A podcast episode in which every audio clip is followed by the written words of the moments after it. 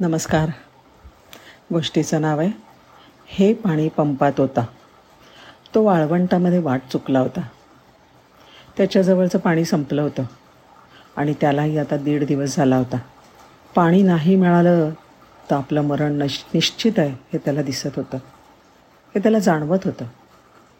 हताश होऊन तो सभोवताली दूर दूरपर्यंत जिथपर्यंत नजर जाईल तिथपर्यंत डोळे ताणून ताणून बघत होता. अर्थातच त्याची नजर पाणी शोधत होती. तेवढ्यात त्याला काही अंतरावर एक झोपडं दिसलं. तो थबकला. हा भास तर नाही नाहीतर मृगजळ असेल. त्याच्या मनाचे खेळ सुरू झाले.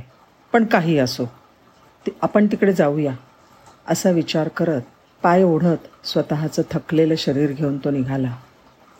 पण काही वेळातच त्याच्या लक्षात आलं की तो भास नव्हता. झोपडी खरोखरच होती.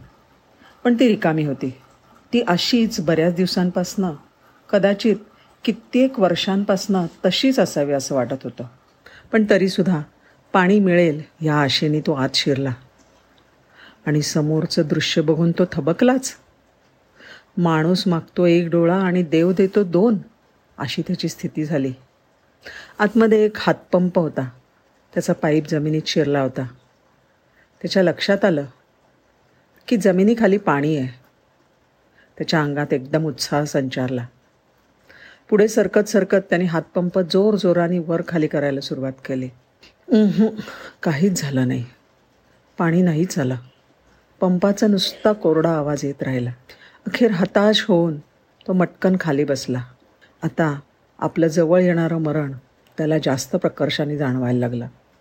तेवढ्यात त्याचं लक्ष कोपऱ्यात ठेवलेल्या एका बाटलीकडे गेलं.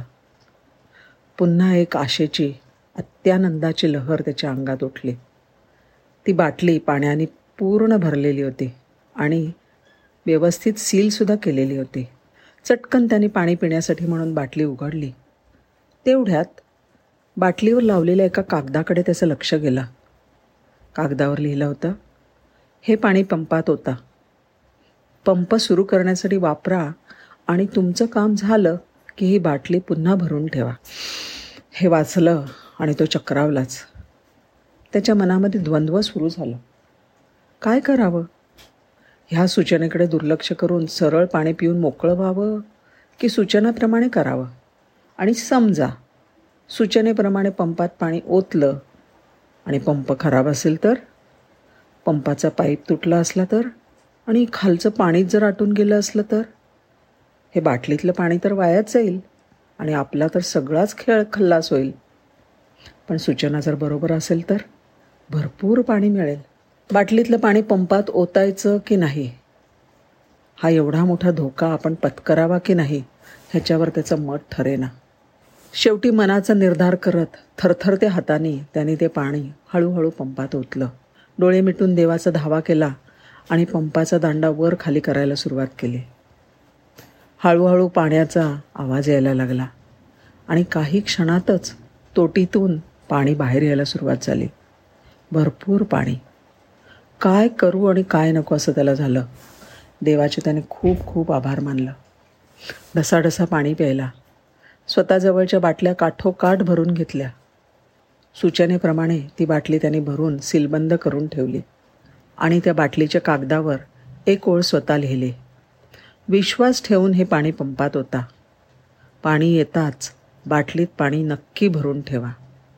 अगोदरच्या वाटसरूवर खात्री नसतानाही विश्वास ठेवला ह्याचा त्याला आनंद होत होता. आणि पुढच्या प्रवाशांसाठी सूचना सुधारून लिहिल्यामुळे सुद्धा त्याला बरं वाटत होतं. पाण्याने तृप्त आणि शांत झाल्यावर त्यांनी परिसराचा नकाशा पाहिला. आणि त्याच्या लक्षात आलं की तो मानवी वस्तीपासून खूप खूप दूर होता. आता त्यांनी निघायची तयारी केली आणि पुढच्या प्रवासाला निघाला. धन्यवाद.